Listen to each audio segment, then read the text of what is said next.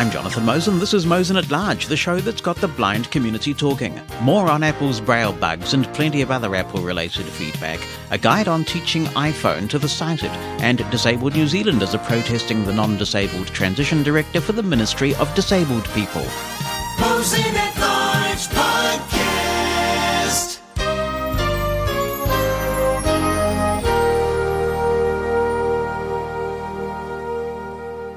Let's talk once again about the Apple Braille situation because it is a frustrating one if you're experiencing it. This week alone, I was working on an important document and I was editing it and then the thing just locked up and I completely lost the whole thing while I had to do a hard reset of the phone. So it is not pleasant. First, I'll go through some emails that we've received on this. Hi, Jonathan. Michelle Stevens here from Over the Ditch. That means Australia for those not aware.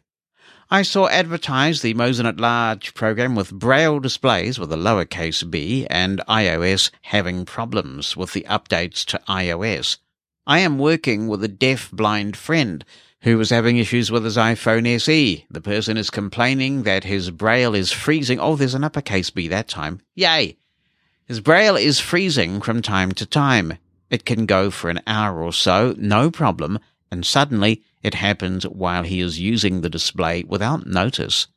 I have tried to troubleshoot by making sure iOS is up to date as possible, no apps running in the background, both Smart Beetle needs to reboot along with the phone. Toggling the Braille display on and off helps, but not all the time. I think he has had someone help him to do a reset of settings. I feel updating his phone to a newer version will help. Wonder if this may help somewhat. Do you agree? Do you have any ideas, please? I have an iPhone 13 Pro and love it. I have issues with freezing from time to time and the braille disconnecting from the phone, even though it is within range. It does not happen as much using the Focus 14 compared to the Smart Beetle. My biggest complaint is that composing emails is impossible using Braille. I am composing this email with JAWS 2022 on my lovely HP 8 gigs RAM 11 core processor and use Braille input all the time. Also, can you tell me how a deaf blind person, no hearing, very limited sight can restart their Braille and voiceover if there is no one to help him? I've suggested if he really gets stuck to find a neighbor to help with starting VO with Siri. It is different for me because although I have very limited hearing with a Baha superpower aid and a cochlear implant, I have the knowledge to troubleshoot. You see, Michelle, this is why I keep going on about this stuff. For me, the issue is one of productivity and getting things done the way I feel most comfortable and most productive. But for deaf blind people, this is a genuine safety issue, and this is why it's so important. This is also why the workaround that some people are suggesting is not a long-term fix. That workaround being to turn alerts off on your braille display. Because imagine you're a deaf blind person and you're in a situation where you are using, say, a video doorbell, or you've got some other technology that tells you something important about the environment, which we can hear, but people who are fully deaf blind cannot. This is a very serious issue. I doubt that upgrading to the latest and greatest will help. Now, that said, I am not running the latest and greatest this year. I'm running an iPhone 12 Pro Max. So I don't know whether updating to the 13 is going to help. I don't think it is going to, though.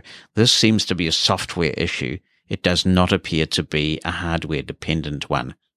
If your deafblind friend wants to restart the phone, I believe that Apple has now standardized the restart process even on newer devices with a home button.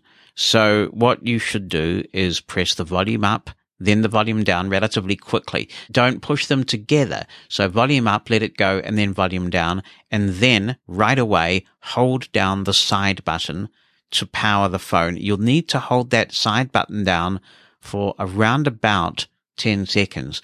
Visually, you can see when to let go because the Apple logo comes up, but it's better to hold it down a little bit too long than not long enough. Because if you don't hold it down long enough, then you are not going to reset the phone. And then eventually voiceover will come up. If the Smart Beetle is locking up too, I apologize. I have no knowledge of that device, so I don't know how you would restart that. Perhaps you hold down the power button for a long period and then press it again to recycle it, but I'm only guessing. I wish you the very best of luck. I understand the pain that this is causing the deafblind community, and I really feel passionate about it, and I hope that it can be addressed soon. We're going to talk about this a bit more, of course, but first of all, hello again, Jonathan, writes Eden. First, I have done more investigating on the laptop front. I've decided light is not as much an issue as power. power corrupts. I gotta have that power, she says. Oh, sounds very maniacal. I've been considering the Lenovo 15PP. It has gads of ports. What? I've never heard that expression before. Windows 10 Pro can go up to a whopping 128 gigs of RAM, has slots for SSAID cards, runs an i9 processor, that's the 11th generation, she says, I noticed the X1 Carbon seems to be running on the 7 series processors. People were pretty adamant on music production lists that if you really want a laptop, get one with an H or HK processor. I'm still debating. I may just get a custom built desktop and keep the VAIO for times when I must go out. Well, the good thing is, Eden, window shopping is free. You can window shop to your heart's content. Everybody's happy, aren't they? And now back to it, Eden says, as for iOS, I have sad news. Braille is seeming more broken now. I have taken one for the team and downloaded iOS 15.4. You still can't turn back on alert messages. The panning problem that started in iOS 15.3 is also continuing. And now for more sadness. On either of my braille displays, it takes forever when going in and out of apps to show the screen. Now it's really only one to two seconds, but it's about twice as long as normal. I'm running the SE 2020. I've noticed this problem with sluggish braille before, especially as a device gets almost two years old. I feel it's purposeful sometimes, but I think this is only a year and a half old, so it's ridiculous. I've had about enough of this. Even if Braille is supposedly better on iOS, if it doesn't work right, affects productivity, and gets worse, I'm not really sure we're ahead of Android anymore. I'm so fed up, in fact, I'm looking for a mid-range Android phone to try. I would love to hear from Android users who also use Braille because I don't want to go too cheap and have more sluggishness. I also don't want to buy the most expensive phone because I might hurt it. I've pleaded with Apple. I've provided feedback. I shouldn't have to beg for accessibility. Can you imagine if this happened to sighted people? I'm sure Apple would be all over it they clearly do not care about Braille users. I can't imagine being deaf-blind and successfully using iOS 15 right now. I wish I'd never updated to 15. Every year, Braille gets worse. Okay, enough venting, says Eden. Take care, and I hope your weekend is better than mine with all this tech nonsense. Thank you, Eden, for your email. It is frustrating. I've been thinking about this a lot over the last week. And the first thing I decided to do once we started getting people emailing in with their concerns after the last episode was to reach out to some of the braille display manufacturers. I wanted to talk to them about the tech support problems this issue might be causing them and particularly whether they have had any useful contact with Apple, whether Apple even knows that this is a problem and whether they know whether anything's being done about it because there does come a point, I think, where braille display manufacturers need to make it clear that they are on the side of their customers. This must be causing some increasing tech support traffic. It's such a debilitating issue for those it affects. And no one from the braille display industry that I contacted wanted to come on this podcast. I mean, they didn't expressly decline, but they didn't accept either. What they did commit to doing was reaching out to Apple and finding out where things are at. My paraphrasing of the situation is that people at Apple on the development team do know that this issue exists. They also confirm that it's a jolly difficult little one to duplicate. My paraphrasing, not their words. And it is. I mean, sometimes you can go for quite a period without this issue happening, and then all of a sudden it might happen twice fairly rapidly. So it gives me some comfort to know that they're on it. Marco in English, which is good because unfortunately it's the only language I speak, and I have been working on a few things. Marco came up with a theory that perhaps we might be able to fix this if we change braille tables from the standard system default to LibLouis. And I had a really good run after doing this. I actually went for about two and a half days without a lockup. And then it started locking up again. And yes, I did ensure that it hadn't inadvertently been switched back to the system default braille table. So there are people in the community, myself included, who would be all too willing to spend hours troubleshooting this, providing system logs, doing whatever it takes for the team, for the community, so that we can all solve this together. And this got me thinking about the cultural issues. When Apple goes into a particular market, they are normally quite aware of regulatory and cultural considerations. China is a case in point. There are certain ways that Apple markets their product in China and even certain features that are available in China because of the market. Now, I realize that the one flaw in the comparison I'm making is that the Chinese market is humongous and the blind market and then you subset that into the braille using blind market is just a tiny, tiny fraction. All right. I get that. But the point I'm making is that I really think we've got a cultural clash here that Apple needs to think about. And I say this with the most constructive of intentions. There are lots of people who have enormous respect for what Apple has done. And when I think of the amount of money that I've thrown in Apple's direction, the books that I've written trying to introduce Apple and explain Apple things to a wide audience, I count myself in that category. I'll never be a fanboy, an unconditional fanboy of any technology because I think technology is here to serve us any product is here to serve us, and if something better came along, well, sure, I'd switch in a heartbeat. For now, the Apple products meet my personal needs the best. But where I'm going with this is, I think that there is a certain expectation with respect to communication that Apple is not understanding or fulfilling. Now, people will come back and they'll say to me, but Apple's got a certain culture. Apple's always been a bit secretive. I understand that, but I think for specific blindness related, I'd extend this. I'd say for specific disability related technology, Apple needs to understand what has become the mantra of the disability sector, which is nothing about us without us. We all, not just blind people, but I think disabled people generally, want to be involved in the technology that is intended for our use.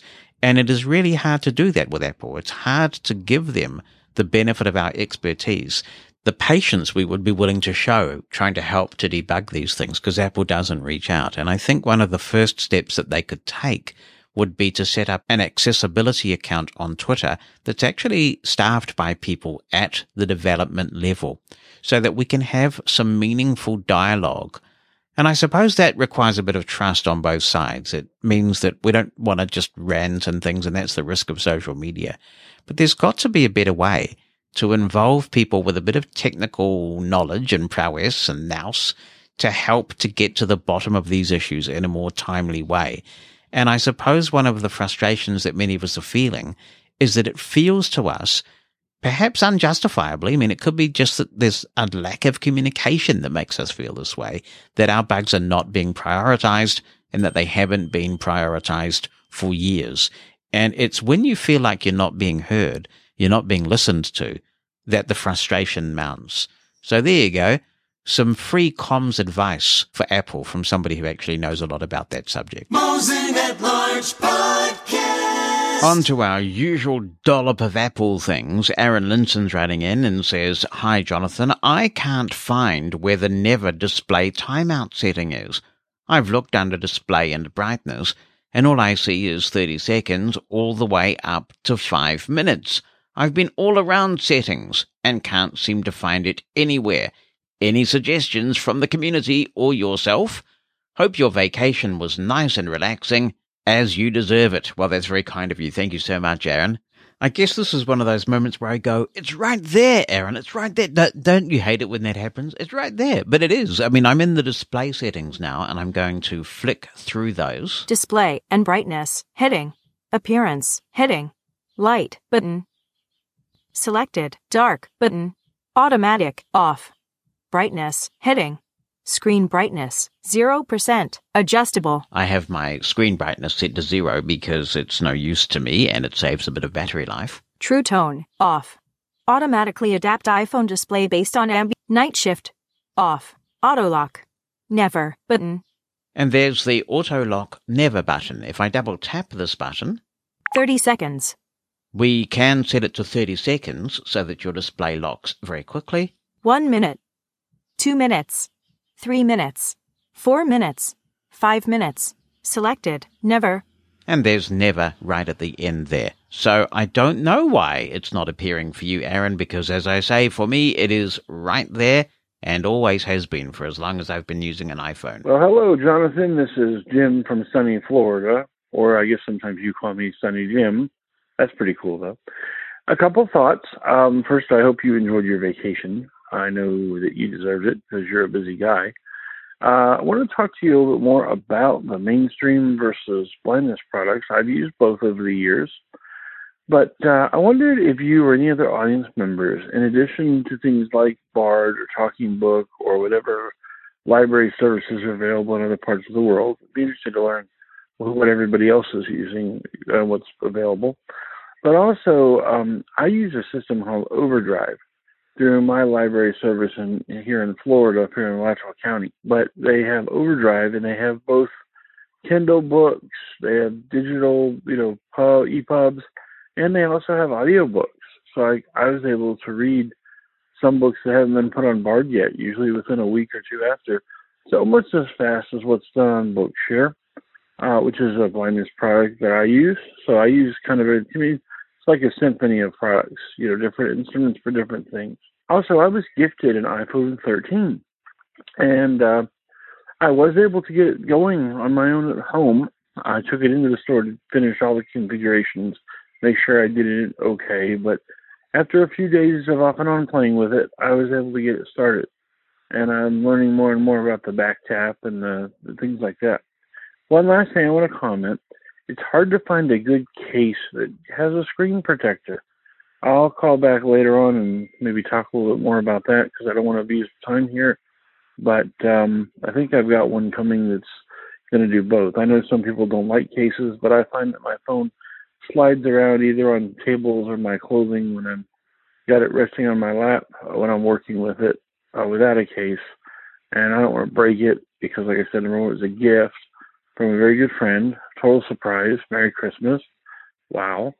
Someday I'll tell you the backstory, but it was really kind of them to do that. Totally unexpected.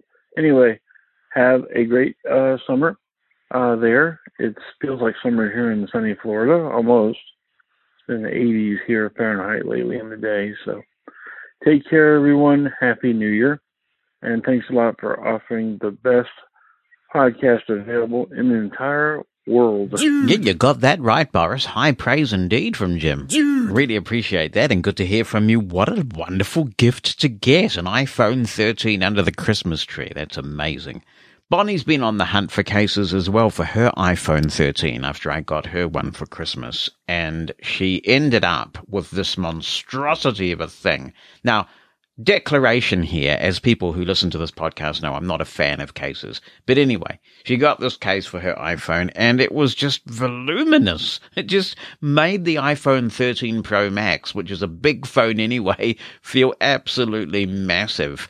I don't think it was an Otterbox case, but it was competing in that same kind of space. Like you could drop this thing from an incredible height and the phone would still work at the expense of it just feeling so ugly and horrible. She got a separate screen protector. Now she has minimalized a little and she ended up with the Apple leather case. And I have to say, if you are going to get a case for your phone, those Apple leather cases are quite attractive. They've got a little lip on them to protect screen damage. And then if you add a screen protector to them, I think they feel quite attractive and they don't add too much bulk to the phone, but others may have other recommendations as well. Hope you enjoy that iPhone 13. Oh, and on the subject of overdrive, I haven't used it for many years. Our public library, I'm pretty sure, still has overdrive as an option, and our library has got this website that you can log into with your library card number, and it really is a treasure trove of stuff. And I believe that overdrive is part of that. But over the holiday period, Libby has become a lot more accessible. I understand Libby is software that you can use with Overdrive, and people have been advocating for years about this. I've seen it on social media, and they sent a very nice tweet saying thank you to everybody for your patience and your advocacy on accessibility. We've got a good product now. And as I say, I've not played with Libby myself, but everything I've heard from people on social media suggests that they have in fact got the accessibility right. So it took a while, but that's really good to hear. Good afternoon, Jonathan, and all Mosen at large listeners. I am having a problem with the Backpack Studio app. It appears that when you go into settings and go into the mic effects part of the app in, in settings, and you enable the built in stereo mic, once you plug in headphones on the main page of the app, once you plug in headphones, and switch your input back to the iPhone microphone because in my case I'm using little Apple headphones. When you switch back to the iPhone microphone with the built-in stereo mic enabled, there appears to be some serious lag. Now I have no idea what is causing this but I have just noticed that. I am using an iPhone 13 Pro with the latest version of iOS, which is currently at time of recording 15.2, and Backpack Studio, which is currently the latest version available from the App Store. So this is not a beta release. This is the latest version available from the App Store. Uh, same goes for iOS as well. Um, I'm wondering if anyone has had this issue, and I was hoping to get a fix for it. I have emailed the developer about this and have not got a response as of yet at the time of this recording. So thank you for any help you can give. Well, thank you for getting in touch with the show, Michael. That's Michael Chopra, by the way, from here in New Zealand. And that was recorded on the 31st of December, so some time ago now. And it's possible that the developer, Ed Filowat, has already contacted Michael with a fix. It's not something that I can comment on that I've had experience with, but if anybody else has, and you know of a workaround, by all means, share the love. Hi, Jonathan Mosen. It's Carl Kogan here. Just thought I'd send you a voice message because I'm actually looking at purchasing an Apple Watch at some point in time. So I have a few questions regarding it. Just wondering how you turn speech on and off, whether it's pressing the crown three times or whether that was on the earlier watches. And what are your thoughts on whether to get the Apple Watch SE or the 7? Because I use an Apple iPhone SE, my theory was that I would need to pair with a Apple Watch SE, or whether that matters too much.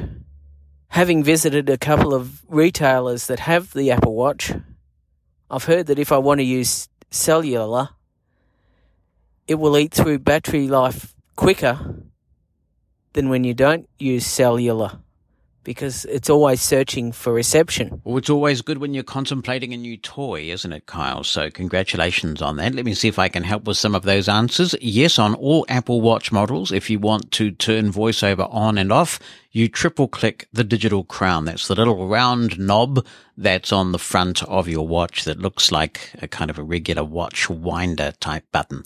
You asked if it was necessary to get an Apple Watch SE because you have an iPhone SE. No, absolutely not. The iPhone SE will pair with Bluetooth to any Apple Watch, including the Apple Watch Series 7. So really there are several considerations that you have, including how long you want to keep the watch, price, and also what you want measured by some of the sensors and what you want to track. So let's have a look at this. The Apple Watch SE was released before the Series 7, So that means that it's going to last a little bit longer. I think you can expect the iPhone SE to be dropped in terms of WatchOS updates in future before the Apple Watch Series 7 is dropped. And that just tends to be the normal course of events with any product. The Watch Series 7 has the fast charging. So if it's important to you to go from zero to 80% in 45 minutes, you can do that with a Watch Series 7 but you can't do it with the Watch SE. It's going to charge a little bit slower. Series 7 has a blood oxygen sensor and the SE does not. Now, when the blood oxygen sensing came out, a lot of people were kind of dismissive and they thought, oh, who cares about blood oxygen anyway? But I tell you what, it has been a really important feature if you have symptoms that could be COVID. When you read articles about what people should put in their COVID-19 kits, you hear things like paracetamol in case you get a fever and electrolytes. And one of the things that people do recommend is that you have some way of measuring your blood oxygen, and they may or may not be accessible to blind people. With the Apple Watch, you've got the blood oxygen sensor built in in most models, but not the SE. It will take blood oxygen readings periodically but you can also do that at any time. It's really easy to do. And if your blood oxygen level goes below a certain threshold, it could be just one thing that indicates maybe you have COVID-19 and you need to isolate and take appropriate steps. There are also other sensors in the Watch Series 7 relating to heart activity that are either newer or not present at all when you compare with the SE. The Watch Series 7 has an ultra wideband chip in it, the UWB chip. This is the smarts that makes the AirTags so cool because you can use precision finding with the AirTags as long as you have a device that has the UWB chip. Now the iPhone SE that you have does not have the UWB chip either. So if you got an Apple Watch, you could make the most of AirTags, even though your iPhone SE cannot do the precision finding. Now, on the downside, of course, it costs more, and so only you can determine whether for what you want, it's worth paying the extra. But I think you will eventually find that it lasts longer, so buying the Series 7 is probably more of an investment. In terms of the cellular issue you raised, anytime you turn a radio on, whether it be Wi-Fi or Bluetooth or cellular, then sure, you're going to be using a little bit extra battery life. You can turn cellular off when you're not using it. If you choose to buy the cellular Series 7, of course you can buy the Wi-Fi only Series 7 and save a bit more money. So the cellular Series 7 is top of the range.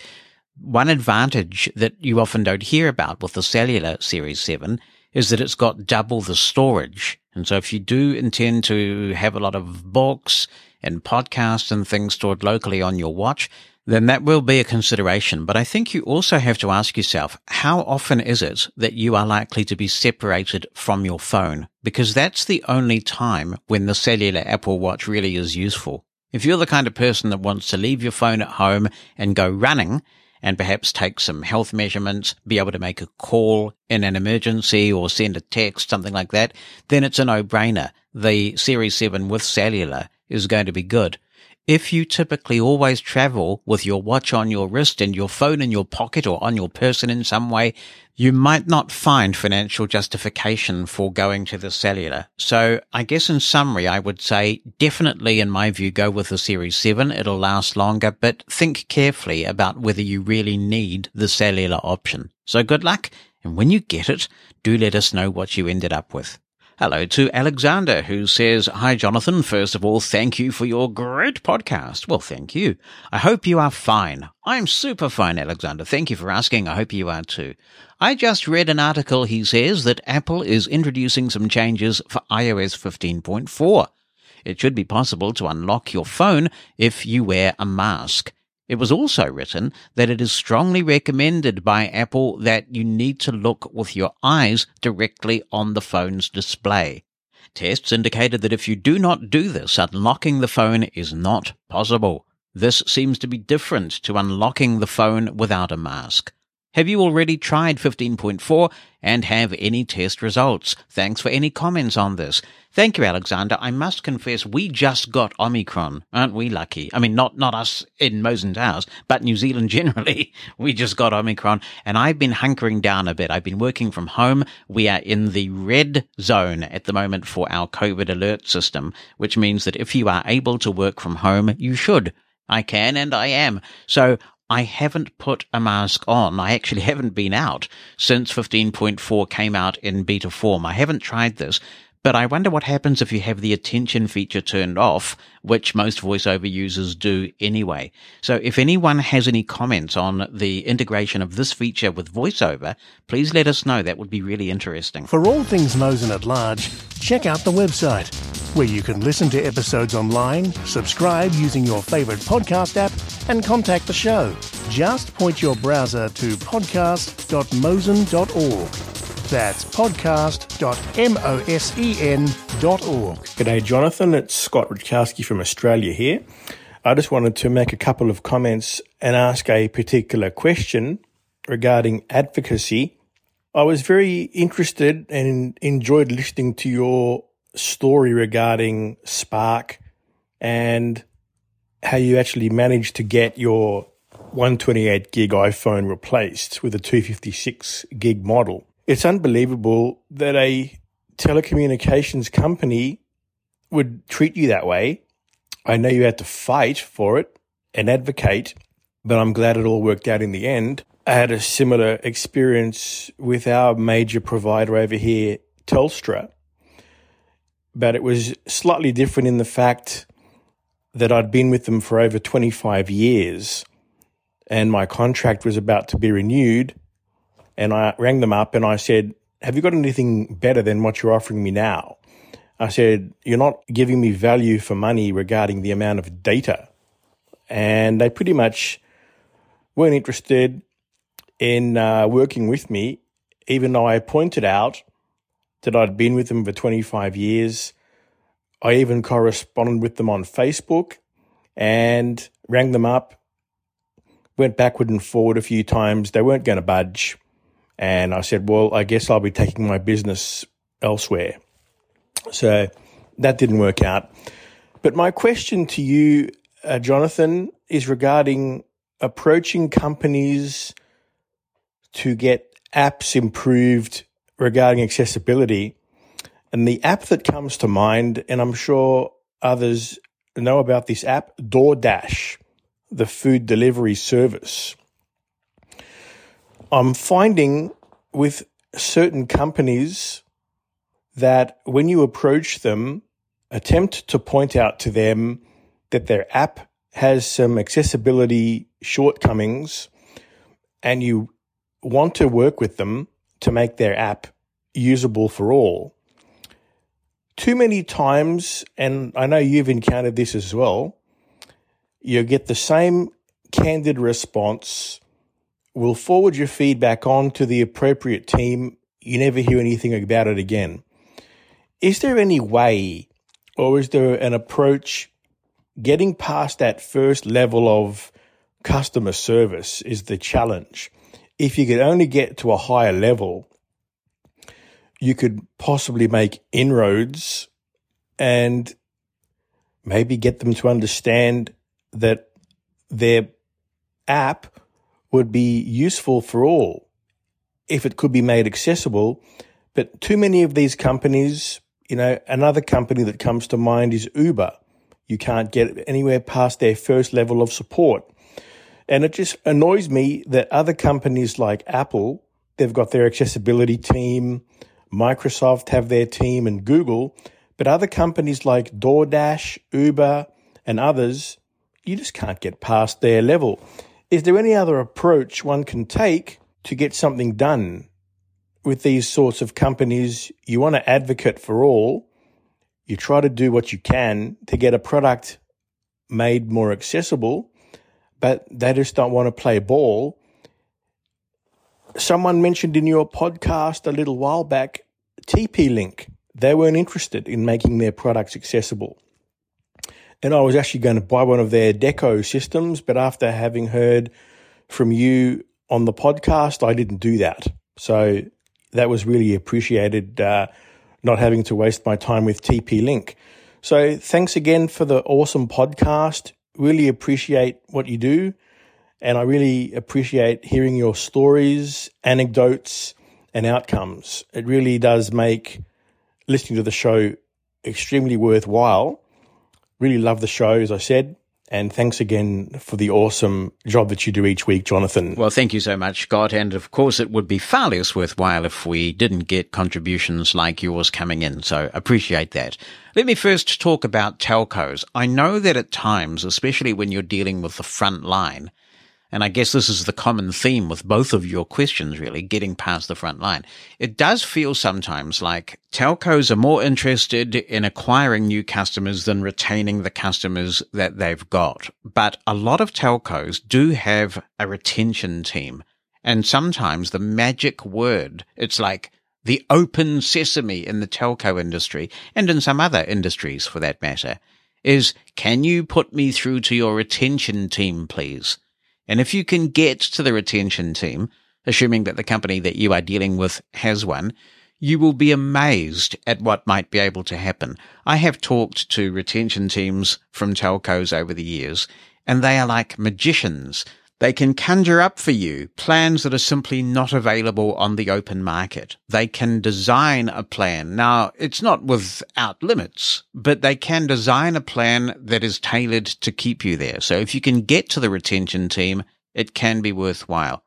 But sometimes they won't play ball. And if they won't, then go. You know, you are entitled to the best service you can get for the money that you're paying. Loyalty to telcos or tech companies in general or utilities doesn't matter a jot. What matters is at any given point in time, are you getting the best service that suits your specific needs for the money that you are paying? So go for it. Do a bit of churn. That's what they call it in the industry churn. Now let's move on to your second point, and it really is an issue with some of these companies. DoorDash doesn't operate in New Zealand, but Uber does. And I've got an extraordinary problem with Uber at the moment. First of all, I understand there is one problem that is common to everybody using iOS, VoiceOver, and Uber Eats, and that is that the app has just become a lot more unwieldy of late. Now, that's not a showstopper. It's just kind of annoying. It's inconvenient. There are a lot more swipes that you have to make now to get through Uber Eats. There is a big issue, though, where texting a driver is a problem. And that can be a problem sometimes if they've dropped something off at the wrong place or something crazy like that, or they have texted you and you're having difficulty texting back. So that one is a bit of a showstopper. The one I'm having with the Uber app itself is not being experienced by everybody but it is being experienced by some people. And I don't know what the variable is here. It's happening to me and it's happening to Bonnie and it's happening to some people that I've been in touch with in Australia, but it's not happening to everybody. And the thing is that it's the same version number. So someone with the same version number as those of us having the problem is just rocking along with Uber and it's as accessible as it always has been in recent years. But for me, it is now pretty much impossible to choose a destination. I'm effectively locked out of the Uber experience. So I feel your pain, bro, because I've reached out via social media and a support request to Uber, and I am a diamond member, so you'd think they might take a bit more notice, but I'm probably deluding myself. And it is very hard to get past those front lines. Some of the answers that you get back from these companies in that situation are so nonsensical that you even wonder whether it might be a bot, some sort of AI thing that's responding. And sometimes it's who you know. Social media can be really helpful here. If you can find someone on social media who knows somebody, then you might be able to break through. So if anyone from Uber is listening to this who's working in Uber accessibility, because I know a lot of people in the industry tune in, then I'm very keen, as always, to be a constructive part of the solution. So please reach out because the problem I have with Uber is costing you a little bit of revenue. I just can't really use it reliably anymore. And if you're not seeing it, well, I'm pleased for you. But some of us, at least, are seeing this dramatic accessibility decline with Uber. So what happens if you can't get past the front line? and you can't find anybody on social media who can give you an email address of a developer or somebody more senior to write to. If you have accessibility legislation where you are, some sort of human rights legislation, disability discrimination legislation, then you may be able to contact the legal department of the company concerned. Sometimes you can email legal at and then the domain name, and you will have to make it clear if you do that, that in your opinion, the app has become so inaccessible or the product is so inaccessible it contravenes section whatever of the legislation that you want to reference and make it clear that you're not seeking to make any difficulty. What you really want is for this issue to be resolved and that because this bug has potential legal ramifications, you really need to talk to somebody who can help to fix it in a timely manner. I use that as an almost last resort. You don't want to go down that route unless a constructive, friendly dialogue has absolutely failed and you can't think of anything else to do. We don't want to be over litigious for its own sake, but the law is there for a reason and we are entitled to access these services. You may also be able to reach out to the media. If the issue is so serious and so impactful that you think you can get a journalist to take some notice, then that definitely can have some very positive benefits and things can get resolved overnight if something gets a bit of traction. Often the tech press simply aren't interested, so that's not always an option. You can also generate a little bit of social media pressure. If a lot of blind people are using an app that's inaccessible, and while I've not ever used DoorDash, I imagine that if it's in your market, it is something that a lot of blind people want to use.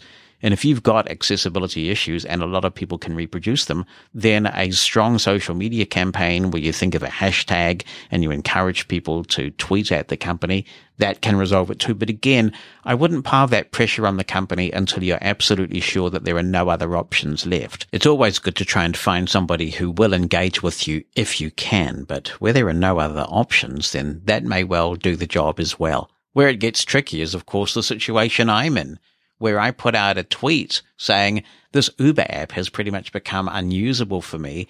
And quite a few people wrote back and said, no, it's not. It's working fine for me. And a few people wrote back and said, yes, we're seeing exactly what you are it's very difficult when you get a situation like that where it's not consistent. So there's not the kind of collective outrage that you would really need for social media. So I hope that's of some help. And of course, it's always good to discuss advocacy strategies. If anybody else has thoughts on those, feel free to get in touch. The email is jonathan at mushroomfm.com. You can attach an audio clip to the email or just write it down.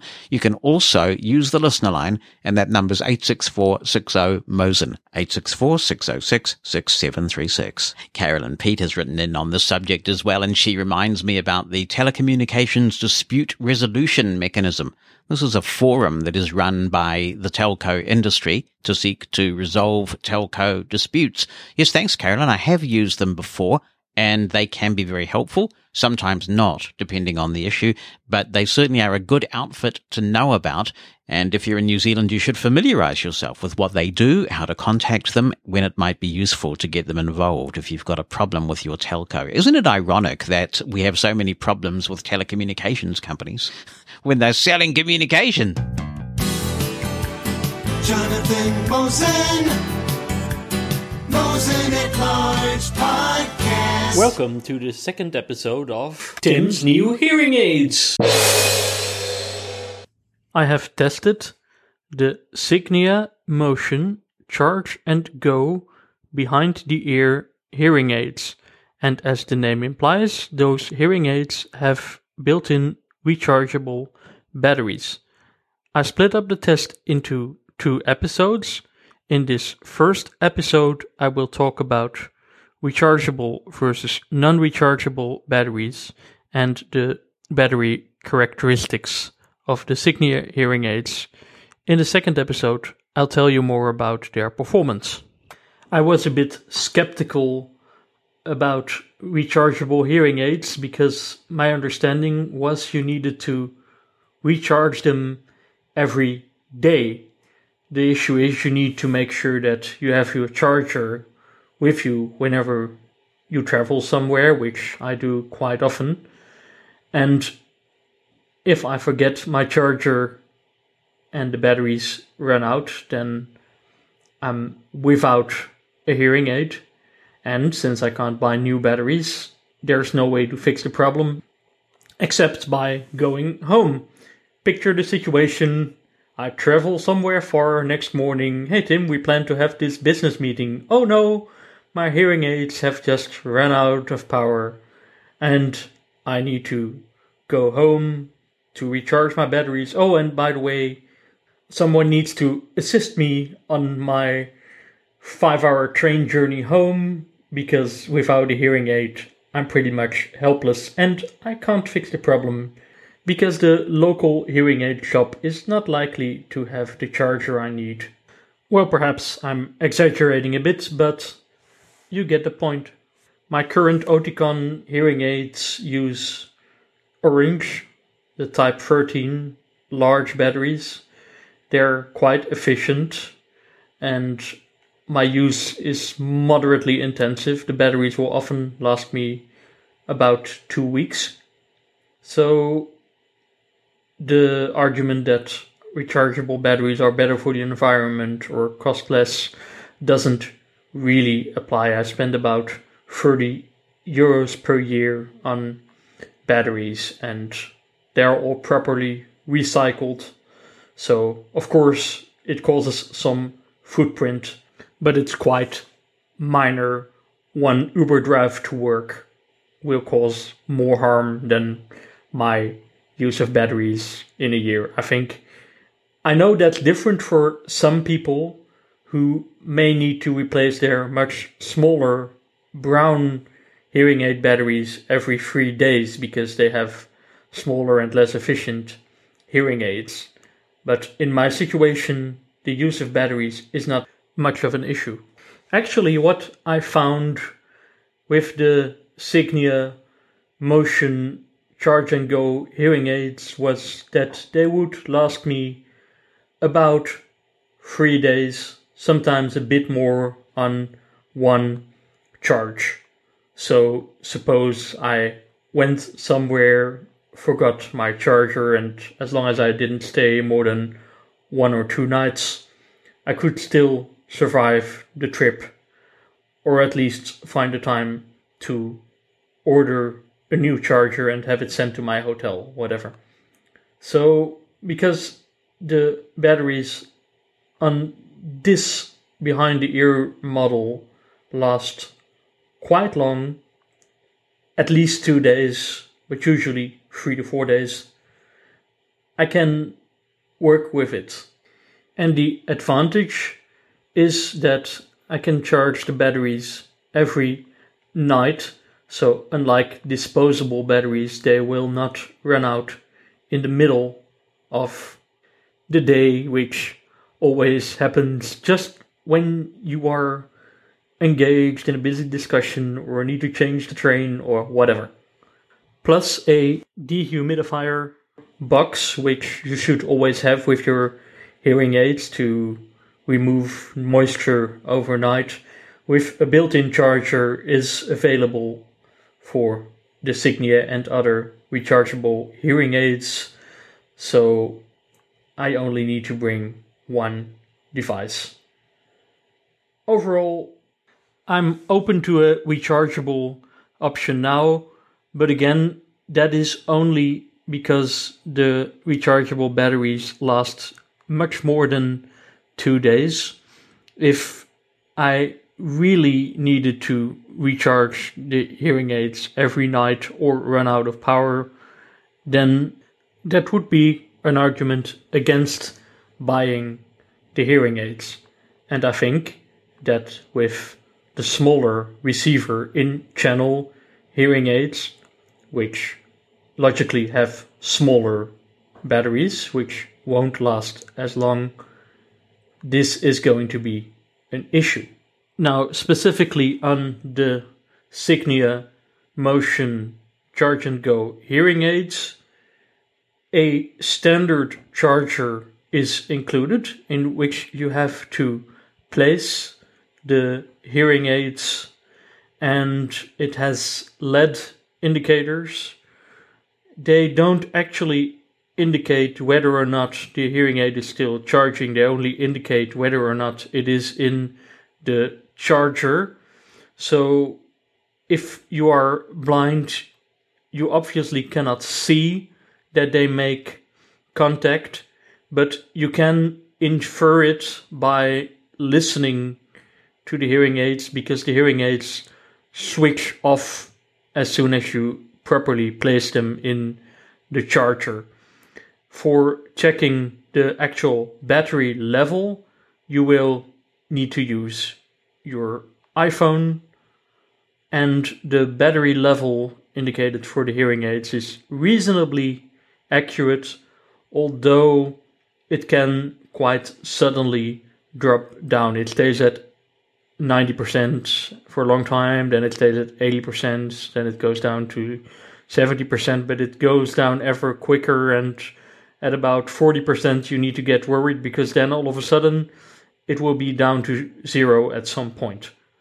So the charging and remaining battery level indicators are sufficiently accessible, but it is a bit of a challenge. Be the first to know what's coming in the next episode of Mosen at Large. Opt into the Mosen media list and receive a brief email on what's coming so you can get your contribution in ahead of the show. You can stop receiving emails anytime. To join, send a blank email to media-subscribe at mosen.org. That's media-subscribe at mosen.org.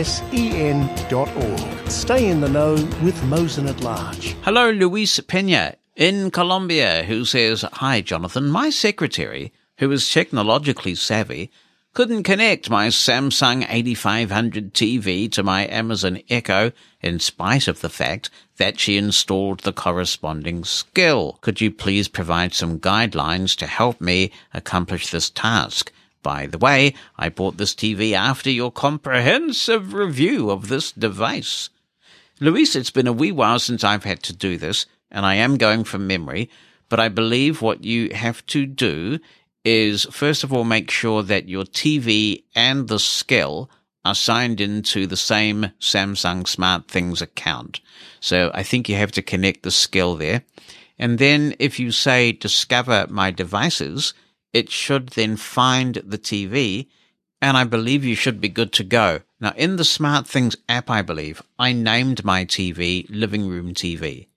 And after doing that, I'm able to just give the soup drinker commands, although I must say, in recent times it is not as reliable as I remember it being, and I don't know whether that's some change that I have made at the router end here, or whether the scale is having difficulty, but sometimes I will say to it, soup drinker, turn on living room TV, it will say okay, but it actually hasn't switched it on. And when that happens, I have to power the TV on manually and off again, and then it seems to work. So I hope that is of some help and that if you've tried all those things, that maybe the Samsung tech support people can do it. I understand they can remote into your smart things app and do all sorts of things. So if it's not working out for you, I would be interested to find out how good the tech support is for this. Carolyn Pete says, I wanted to respond to the person who had problems with service from Freedom Scientific. I had a similar issue with JAWS 2020 during our lockdown. I contacted Pacific Vision to start with, and they were awesome. They could not solve my problem, so handed it to Freedom Scientific, and the staff member I was put in contact with was fantastic. Now I was getting the same error message, and it turned out to be a saving for my computer. JAWS playing up led me to considering a full reinstall of Windows, and during that process, the computer tech noticed that my hard drive was ready to collapse. A backup was done and a new hard drive installed, and all was back to normal. I told Freedom Scientific what happened, and they couldn't believe that JAWS actually saved me from disaster. I was impressed with the patience of both the Pacific Vision staff member and the Freedom Scientific member who spent hours on the phone trying to fix this issue. One other good outcome, I had to learn NVDA to get through, and that was not a bad thing to do. Thanks, Carol. And of course, every software has bugs, and we use our screen reader extensively, but there are occasions like that one where what your screen reader is doing, no matter what that screen reader is, is actually a symptom of a wider problem. So I'm really glad that you were uh, saved from disaster. It's always good to make regular backups. Hi, Jonathan. This is Randy Shelton in Pittsburgh, Pennsylvania. And I want to wish you and your family and all the Mosen at Large listeners happy holidays. And I hope 2022 is a much better year for all of us. I want to comment on the discussion that has been going on lately about whether people should be describing themselves. And I have always been interested in that. I like to know what people look like. And in this day and age, the more you know, the better, I think. Because sometimes you can think you're talking to a man, but you're actually talking to a woman and vice versa. Case in point, yesterday I had to go to the Apple store. I'll just say that this latest iOS update and WatchOS update has been a disaster for me, and I rarely have trouble with updates. And I got myself a shiny new Apple Watch Series 7 for Christmas. I took advantage of the trade in and got that last week. Got it all set up and updated, and basically had to go to the Apple store when I called Apple support to get some help fixing things on the watch things got worse instead of better, and that necessitated an appointment at the Apple store. So, the technician that I had sounded like a woman, but was actually a man. And his name was Sam, so it could have been Samantha or Samuel. And the only way I knew that he was a man was because just in the course of general conversation, we started talking about masks, and because of course you have to wear them at the Apple store. And I don't mind wearing masks anyway. I do that just in, as a general rule, even though I have the vaccination and the booster. I wear them when I go into stores and businesses generally anyway. And he made the comment that he doesn't mind wearing them, but the only problem is he has a beard and a mustache, and he was starting to get mask rash. Well, because he sounded like a woman, I would never have known he was a man had he not told me that he had a beard and a mustache. So I think it's really a good idea to know what people look like, especially since sighted people can get that information at a glance. So why shouldn't we have it? And when I was working, I always wanted to know because I needed to find out the dress code. And not only that, but as a manager, that was part of their evaluation. Was the person following dress code? And it was interesting to me that I was always told you can tell who the manager is because everybody else in this place looks like they just rolled out of bed. And that was coming from someone, usually a re- my receptionist or secretary would tell me that. And they would sit with me when I was doing interviews to give me the visuals.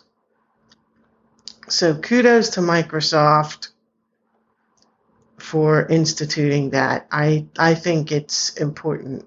And Jonathan, I have to tell you, I listened to Small World the last couple weeks because I love anything Christmas. And that show is just so cute. It's fun. Well, thank you, Randy. It was an enormous privilege to have the chance to bring that show back. And I never thought in my wildest dreams that I would ever host that. So the current series is over, but who knows, maybe there'll be another one in the future. But onto your substantive point, I, as is well recorded, completely agree with you. I find it disconcerting to be deprived of information that others have. And I'm a curious, interested person. I like to know these things.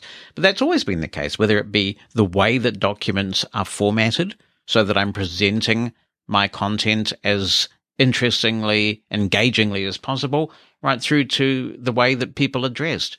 It interests me, and I suppose the dilemma that we then have is that there are some blind people who just don't care. They're not interested, and I don't criticize them for that. That's just how they are. How do we resolve this dilemma that some people really appreciate this accommodation? They want to know what people look like, how they're dressed, and some blind people consider it time wasting. And as has been discussed on this show last year, you can have a situation where you are the only blind person on the call and somebody's trying to do what they perceive to be the right thing because of publicity around visual description. They're having people describe themselves and you feel really conspicuous because you know that they're doing it just for you.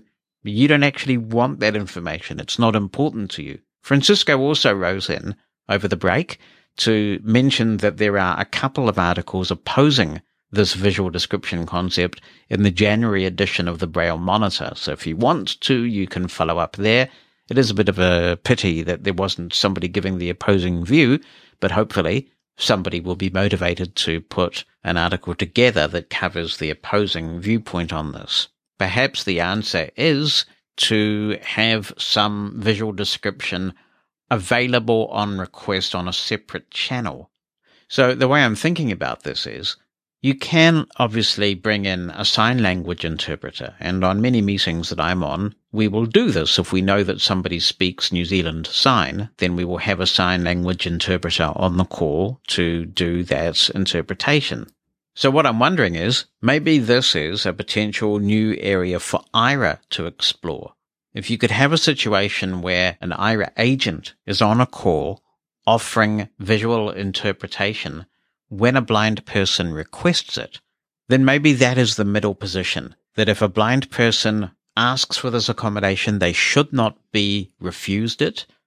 The other advantage of that too is that if you have somebody professional doing this, a trained Aira agent, for example, they may well give you a better quality description than somebody who is describing themselves.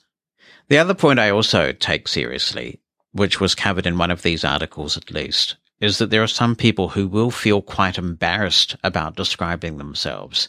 If they're overweight or if they have certain visible tattoos, which they think could stigmatize them if they are described, then there could be multiple reasons why somebody who is asked to give a self description might feel very uncomfortable with that. And I don't think in our quest to access visual information, we want to make people feel uncomfortable. So the more I think about this, and I guess I have been surprised by how many people have opposed this concept. But the more I think about it, the more I think maybe that's the answer.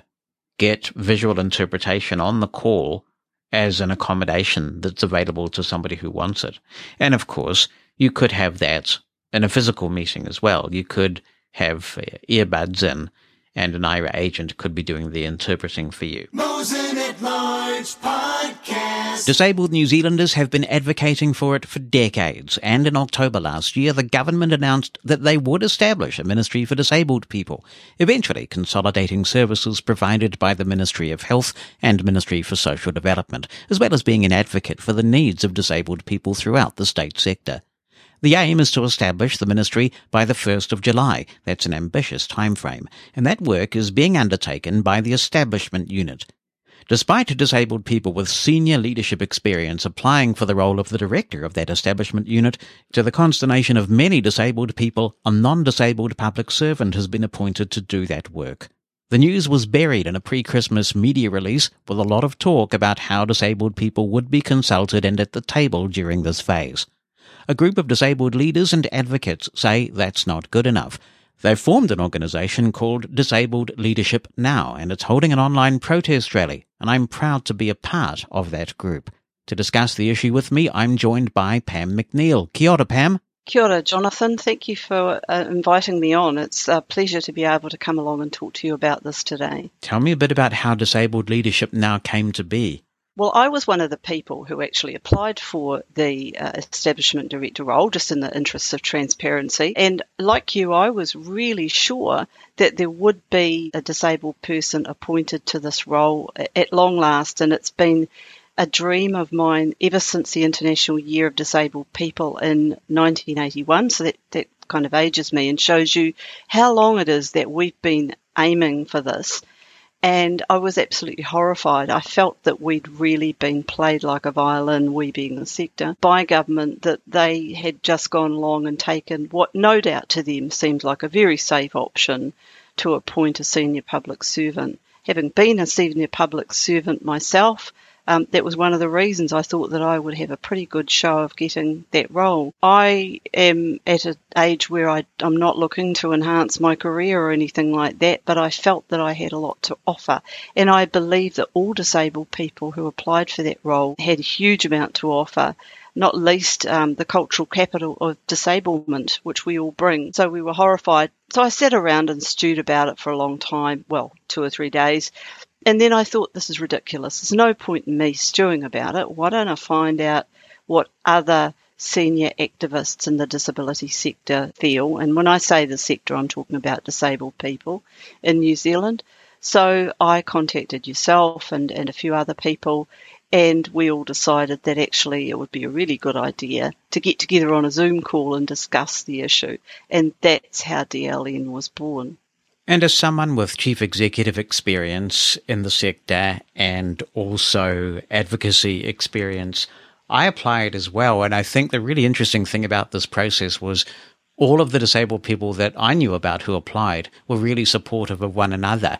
And we were all saying, look, if you get it, that's fantastic. But the most mm. important thing is that a disabled person ends up in the role.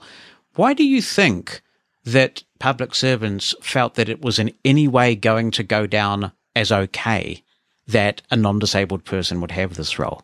I have no idea how they ever thought on any planet that it would be okay. Uh, the only thing I can say is that they probably felt the timing would shield them somewhat. So the, the announcement was made right before Christmas. It was pointed out, as you said, that some disabled people had been consulted, and I know that that was really a handful of people. Certainly, none of the senior people that have been around the traps a while that that I contacted to join this group. So I, I really have no clue how they would have thought it was appropriate. But one of the things that really astounds me in this whole thing is the fact that people seem to think that there's a choice, and I know we've talked about this before, Jonathan. There's a choice between having a sector led by the people it's supports, in this case disabled people, and people who are have the capability and the qualifications. Now, lots and lots of disabled people have both, but there's always this implied choice that oh well, dis- disability in itself isn't enough. Well, it's got to be key cultural capital for any positions within a ministry for disabled people, but we also have to be suitably qualified, and every one of us was suitably qualified. It reeks of cultural insensitivity, doesn't it? Something mm. really wrong with the culture in New Zealand when it comes to disability, because this is not just about this particular situation. In so many organizations, we do not see disabled people in senior leadership roles. I think you could easily, with fingers to spare, count on the fingers of one hand the number of agencies, provider organizations for disabled people that are run by us in this country. That's right. There's a dearth of leadership and management by disabled people in a sector that exists in our name. And I don't think any other grouping would put up with that at all. And it's it's actually tantamount to symbolic violence to say, well, you know, you're not capable of doing this. And it's complete balderdash, of course. Yeah, the fundamental problem with this is that it relies on the validation of a non-disabled person, right? And so yes. it, it was always going to be a struggle to actually get those people to get out of the way and ensure that disabled people take control of their own destinies. And it's so frustrating because, of course, people listening to this will think, hang on, this isn't new. And it's not new. We've had exactly the same discussions when women were trying to get some power in the, in the world. We've had the same sorts of issues and have continuing conversations here in Aotearoa, New Zealand, uh, among Māori who would like that opportunity too to lead and manage their own sector and be in partnership. And that's what we're asking for as well. We want a partnership with government, and it's completely unacceptable that we're not even being listened to. I don't know what the equivalent is, but this is the disability equivalent of barefoot and pregnant, really. Yes. Just keep right. us in our place. So, why do you think that it's important that this rally take place, given that the appointment has been made? We're now in February. July is not too far away. Is it better just to focus on the next step, which will obviously be the appointment of a permanent chief executive? I think we've got to make it very clear right now how incensed we are as a community that this has happened. There are some remedies that could perhaps be applied, and we'll discuss those at the rally and get some ideas from people as well. But I think once the, the Public Service Commission appoints an executive to the ministry, uh, when, when the um, establishment phase has completed, we need to be making it very, very clear that we will not accept anything but a disabled person in that role and as key competencies and part of that skill set for all positions within a ministry for disabled people. We need to say that loudly and clearly. We need to, for example, send messages such as we're not interested in family being substituted for disabled people. Uh, we get that a lot that um, people think that if they're family members, that means that they somehow know and understand the experience of being a disabled person. I don't want to detract from the knowledge and experience those people have, but it isn't the same. And we also want to make sure that the Public Service Commission understand that we know that one of the ploys that is often used in this type of argument is, well, we'll get someone who doesn't really look disabled and possibly may not even have any lived experience of disability. Again, I don't want to offend anybody, but come on, people, we need to really go with this. This is about disabled people. We need to be loud and proud here. So don't just try and hoodwink us with someone who doesn't really appear disabled and put them in, set them up to fail, and then say, oh gosh, that's terrible. That didn't work out because they weren't really able to do it. You know, I've seen these things happen before, and we need to let them know that that we're ready for those things. Can there actually be any negative long term consequences of a non disabled person in this transition director role? And if so, what do you think they are? Well, in terms of setting a culture for the organisation and across the public service, yes, it's a huge uh, negative consequence. And also in terms of accessibility, one of the things the government have said, we've said as disabled people, is that we want to increase accessibility across the country throughout all areas of life. And if we want to do that, we're going to have more show of doing it if we have a, a, ministry that's led and managed by disabled people with the DNA of disability all through it at every level and including every impairment type. What's going to happen at the protest rally and what's the format of that? We're going to have a rally that brings together disabled people. So the rally attendance must be by disabled people. We really want to keep this as a safe space for disabled people to be able to talk. There will be a live stream for viewing only on Facebook and YouTube for part of the rally. Once we get into the more strategic side, we will probably close off that stream so that people do feel safe to talk. Uh, we're so lucky to be able to have the facilitation services of Dr. Graeme Innes from Australia to support us in this, and I know he's going to do a fantastic job. Uh, we will have a couple of video presentations from people who are key to this project but are not able to attend in person. And we're looking to possibly have a, a panel discussion. We, we will have to have some sort of strategic discussion about next steps. And we thought we might look at a panel discussion for that and get ideas from the floor. And then once the rally's over, we will look at uh, press releases and media interviews to get the message out about our next steps. Do you think this organization has a long term future or will it simply disband once this work is done? I suspect it will have a long term future. It's going to depend on what people think, of course, but from my perspective, I'd like to see it have a voice in areas such as the commercial sector, business sector, and of course the disability sector more widely, particularly in the latter case, looking at leadership and management by disabled people in both the disability support services and disabled people's organisations, but also all of the disability related work that government currently does. And I don't think everything will be hived off to the, minister, the new ministry. So there's still a lot more work to do, I think. We have an amazing team of leaders, not all of whom feel that they are able to have their names disclosed on the website or in public. Do you think that's a bit of a commentary on the climate of fear that exists in New Zealand, where it's perceived that if you rock the boat, even if you politely but firmly express yourself politically, you may be putting yourself at risk. Yes, I think it's a real indictment in this day and age. If I go back to the International Year of Disabled Persons in 1981, that was one of the key drivers of the move to form groups like Disabled Persons Assembly. But there was a lot of fear. People were really scared that if they joined DPA, they would lose services, they would somehow be punished by service providers. And for people in residential support services, that was and is a real threat. And it's really unfortunate that we still have remnants of that old system hanging around today and those old fears, and they're real.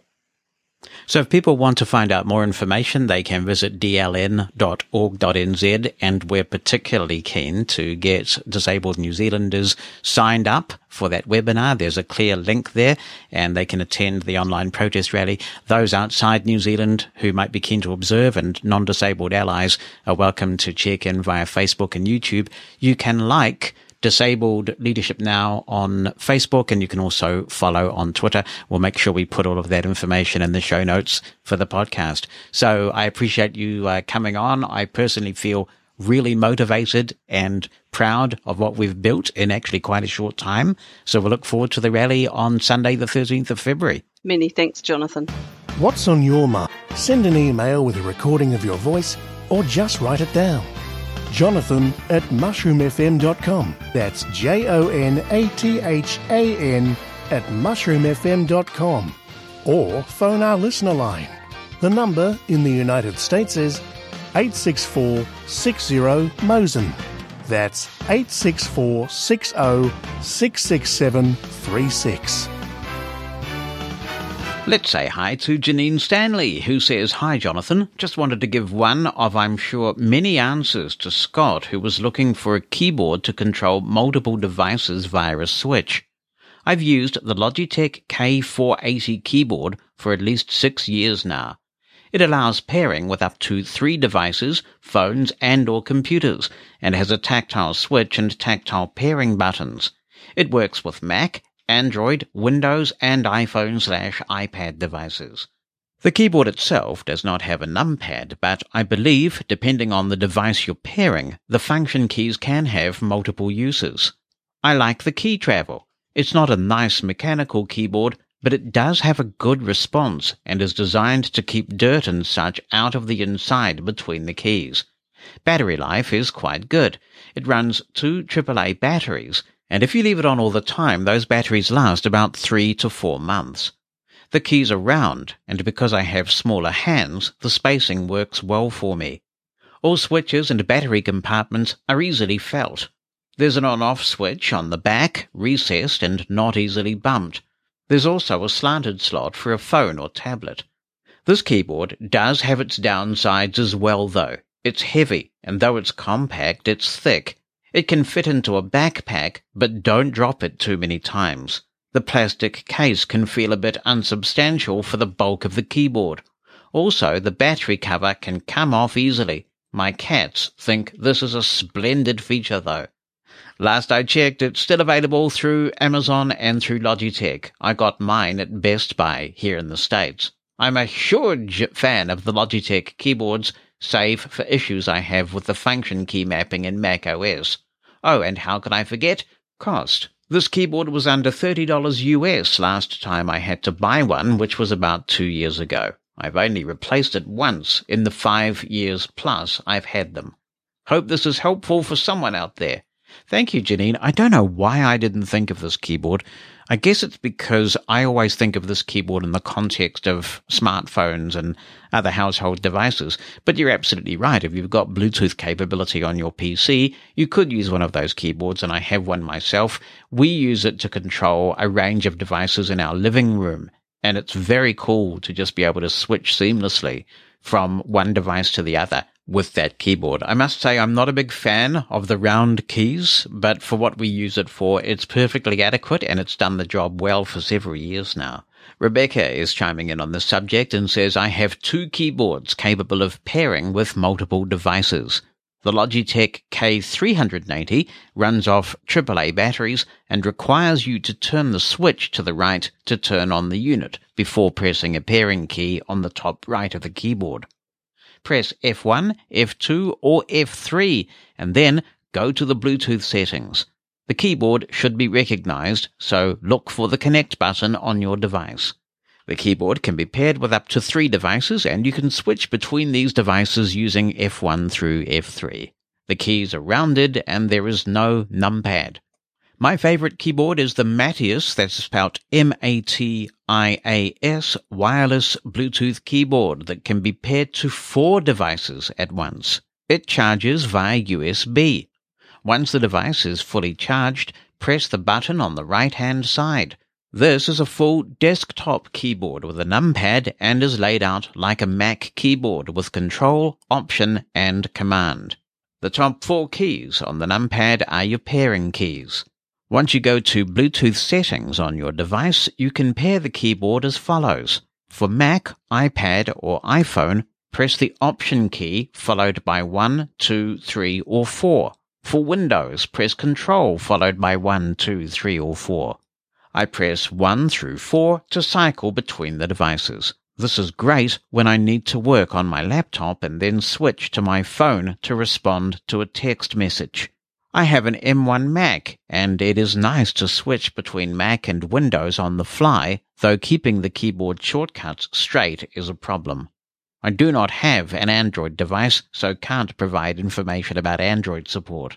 Thank you, Rebecca. That's helpful information. And I guess I use my Mantis in a similar way. With the Mantis here in the studio, I can be working on my computer on the Mantis keyboard. And if I get a text message, it is no sweat to swap to the iPhone with the Mantis, write my text message reply, and then switch back. That is assuming, of course, that iOS is behaving itself with the Mantis, which right now it most certainly is not. Let there be light. That's what I say as we go to this contribution from Austin, Texas, and it's Kathy Blackburn. She says, I hope you and Bonnie enjoy your summer break and that you have a splendid Christmas and a happy new year. Hope you did as well, Kathy. Splendid is such a great word. She says, Am I remembering correctly that in one of your smart home demos, you asked Soup Drinker, is the insert name of light on? If so, is that particular function supported by a soup drinker enabled light bulb or fixture? Thanks for any help. Kathy, I have not been able to get that functionality from the soup drinker, but I have been able to get it from Siri. So let me show you what happens here. If I say soup drinker, is the studio light on? Studio doesn't support that. But if I say to the other thing here, the old Apple one, is the studio light on? Your studio ceiling is on. Brilliant, isn't it? So that's one advantage that Siri definitely does have over the soup drinker. And I should say that these are Philips Hue lights. I don't think there's anything special about these. Philips Hue seem to be a very popular brand, but it is very good to have that feature with Siri. Hello to David Vandermolen, who says, My place of employment uses the Monday.com group task manager platform. I'm finding Monday.com to be very inaccessible with JAWS and Windows 10.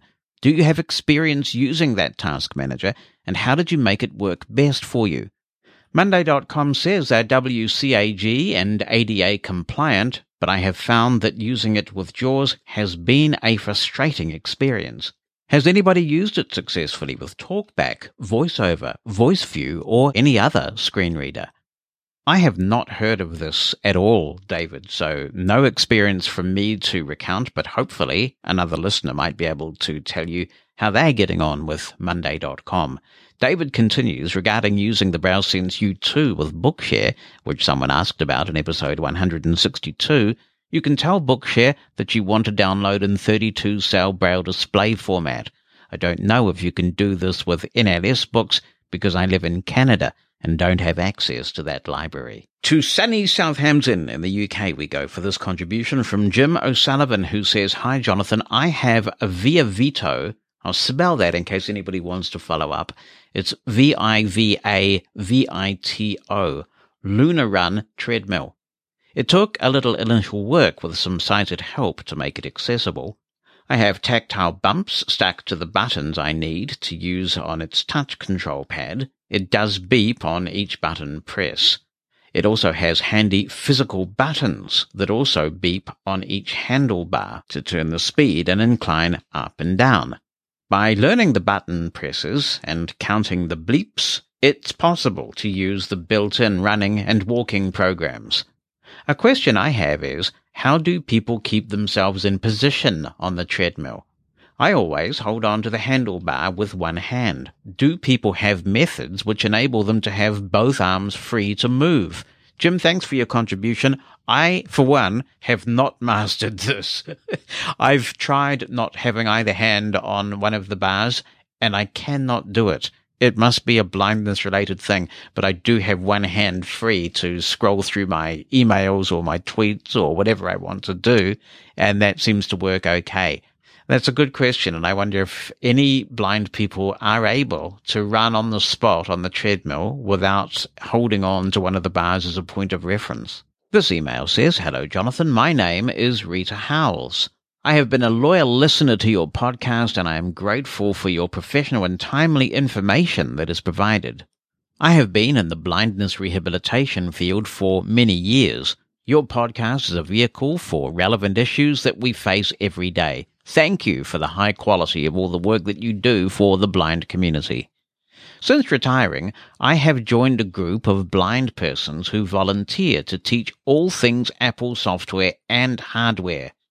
We with the TTJ team offer free Apple iOS and Mac classes. We are offering a Mac class with voiceover in January of 2022. I'm not sure if we're too late for that. We probably are by the time this is published.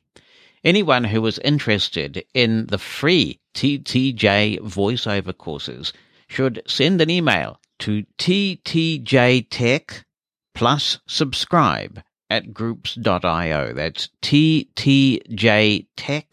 plus subscribe at groups.io. This is a sign up for the one-way email list that will have all the information about the courses that TTJ offers. To participate in the Mac class, send an email to support at ttjtech.net. That's support at ttjtech.net. In regards to the issue of a blind person teaching a sighted person how to use an iPhone, I wrote up the below information and hope this is helpful. Every Monday, I send out an article about accessing Apple iOS devices. I call this weekly submission Rita's iDevice Advice. That's catchy. I send this article out to several listservs, including the TTJ Plus subscribe at groups.io. And here is that article. Visual description of the icons on an Apple iOS device. Master list of the icons on an Apple iOS device. Apple's iOS software is an extremely visual environment with icons that VoiceOver has been programmed to describe. An icon is a picture or symbol on the screen used to represent an application, action, or a status message. This article will attempt to describe what a sighted person sees when looking at his or her iOS and iPadOS device. Having a basic understanding of these visual concepts can help non-sighted users explain and teach iOS to those who can see. as well as providing an easier means by which voiceover users and sighted users can relate to each other with regard to the iOS interface. Please keep in mind that the descriptions presented in this document are based on initial layout, which you might see if you purchase a new iPhone or iPad and set it up as new, rather than restoring from a backup. As you or other people use your device, changes may be made, additional apps may be installed, thus adding new icons and much more. Additionally, the layout and descriptions presented here represent the current configuration as of iOS 13 and iPad OS. Much can change as new software updates are released. That said, the information in this document is subject to change or to be inaccurate. General overview. When your Apple device is asleep, you can wake it up in one of several ways as described in the user guides – such as pressing the home or sleep slash wake button or tapping slash lifting your device. You are then immediately presented with the lock screen. This screen displays a padlock icon in the center of the screen with the padlock either open or closed depending on the current lock state of your device. Directly below that are the current time and date, one above the other. This lock screen also displays any notifications you may have received while your device was asleep. Select models also display a flashlight icon in the bottom left and a camera icon in the bottom right. By default, devices with Face ID hide notification preview text until the device is unlocked. From here, you can place your finger on the home button, devices with Touch ID, or glance at your device, Face ID devices, to unlock your iPhone or iPad. If necessary, you can slide up with one finger using the bar at the very bottom center of the screen to go home. This places you on the home screen. The home screen is divided into four distinct elements.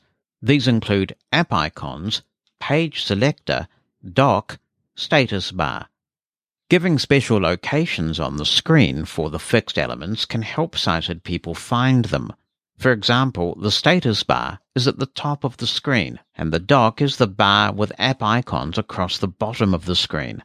It displays the same app icons no matter which home screen page you are on. The page selector is just above the dock, and the app icons area located between the status bar and the page selector is a grid of icons representing all the apps installed on your device. The status bar, top left and right of the screen, not a physical bar. Many different icons can show up on the status bar depending on what services you have, etc. For example, an airplane icon will replace the Wi-Fi icon if your device is in airplane mode. LTE, 3G, 4G, 5G, or others may show up depending on your current cellular service. There are indicators for personal hotspot, a call indicator when a call is in progress, location services icon, etc. Normally, on the top left side of the status bar, the time is in numbers, like a digital readout. Further to the right, the cellular signal strength is represented by vertical bars. The stronger the signal, the more bars are represented. A maximum of four bars can show up. To the right of that is the Wi-Fi indicator, which is two downward curved lines pointing with a dot under the two curved lines. Some people call this graphic for Wi-Fi a rainbow. The stronger the Wi-Fi signal, the more parts of this graphic appear filled in. At the far right is the battery indicator, which is like a double A battery lying on its side, and the center is filled with the level of charge which changes as the charge is used up or replenished. Note that the status bar also appears at the top of the lock screen. App icon area. The majority of the home screen is comprised of the app icon area. This is a grid of apps which is laid out with usually six rows vertically of apps with four apps horizontally in each row. Apps can be rearranged on the home screen so that they appear in the order you prefer. You can even make folders which can store numerous apps. As new apps are installed, they most commonly appear last on the home screen. When you set up a new device, all Apple apps appear on the home screen first, followed by any third party apps you may choose to install. Additional home screen pages are automatically created as needed, so that as new apps are installed and the current home screen page is filled up, more pages will automatically appear. You can quickly swipe left and right between home screen pages. VoiceOver users must swipe with three fingers, or you can use the page selector, to be discussed shortly. App icons on the home screen appear as squares with rounded corners. Every app icon is the same size, about the size of a thumbnail. Each app has a background color, an actual picture symbolizing the app, and the text name of the app which appears just below the icon itself. Page Selector. The page selector is a series of grey dots just above the dock. If you have six pages of apps, then there will be six dots in the row, side by side, to show how many pages there are. VoiceOver will say page 2 of 6. So if you are on page 2, that page is represented by a white dot. Note that on iPhone devices, the first page of apps is actually considered page 2 because the Today view and widgets panel occupy page 1. Users never automatically land on page 1. They must use the page selector or the swipe gesture to get there. The dock. The dock is represented as a grey round cornered rectangle across the bottom of the home screen. On an iPhone, the dock can support four app icons. These four icons remain the same no matter what home screen page the slider takes you to. You can change which apps appear on the dock. The current default apps on the dock for iPhone devices are Phone, Safari, Messages, and Music. You can move the apps on the dock around just like other apps. The phone app is green with a white handset of an old telephone. The messages icon is green with a solid white speaking bubble. The Safari app is white with a compass graphic, and the music app is a white app with a two musical eighth note graphic. General app icon descriptions. Please note that the following app descriptions are based solely on the native Apple apps that ship with every iPhone as of iOS 13.5. Note also that apps requiring special attention will contain an app badge, a red circle with a white number at the upper right hand corner of the app icon. For example, if you have three unread messages, the Messages app will have an app badge with the number 3. Some of the below apps may be in a folder called Utilities. And the way we'll do this is we'll read the name of the app, then describe its color, and then its icon. Apple Store. White. Blue shopping bag with white apple that has a bite taken out. App Store. Blue. White capital letter A. Books. Orange. White open book. Calculator. White. Black calculator image. Calendar. White. Current day of week in red. Date and numbers in black. Camera. Grey black old fashioned Polaroid camera. Clips, white, blue circle with white movie camera. Clock, black, white face of clock with current time in black analog.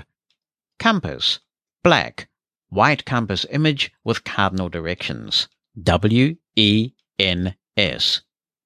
Contacts, white, circle with person image and colored tabs like an address book.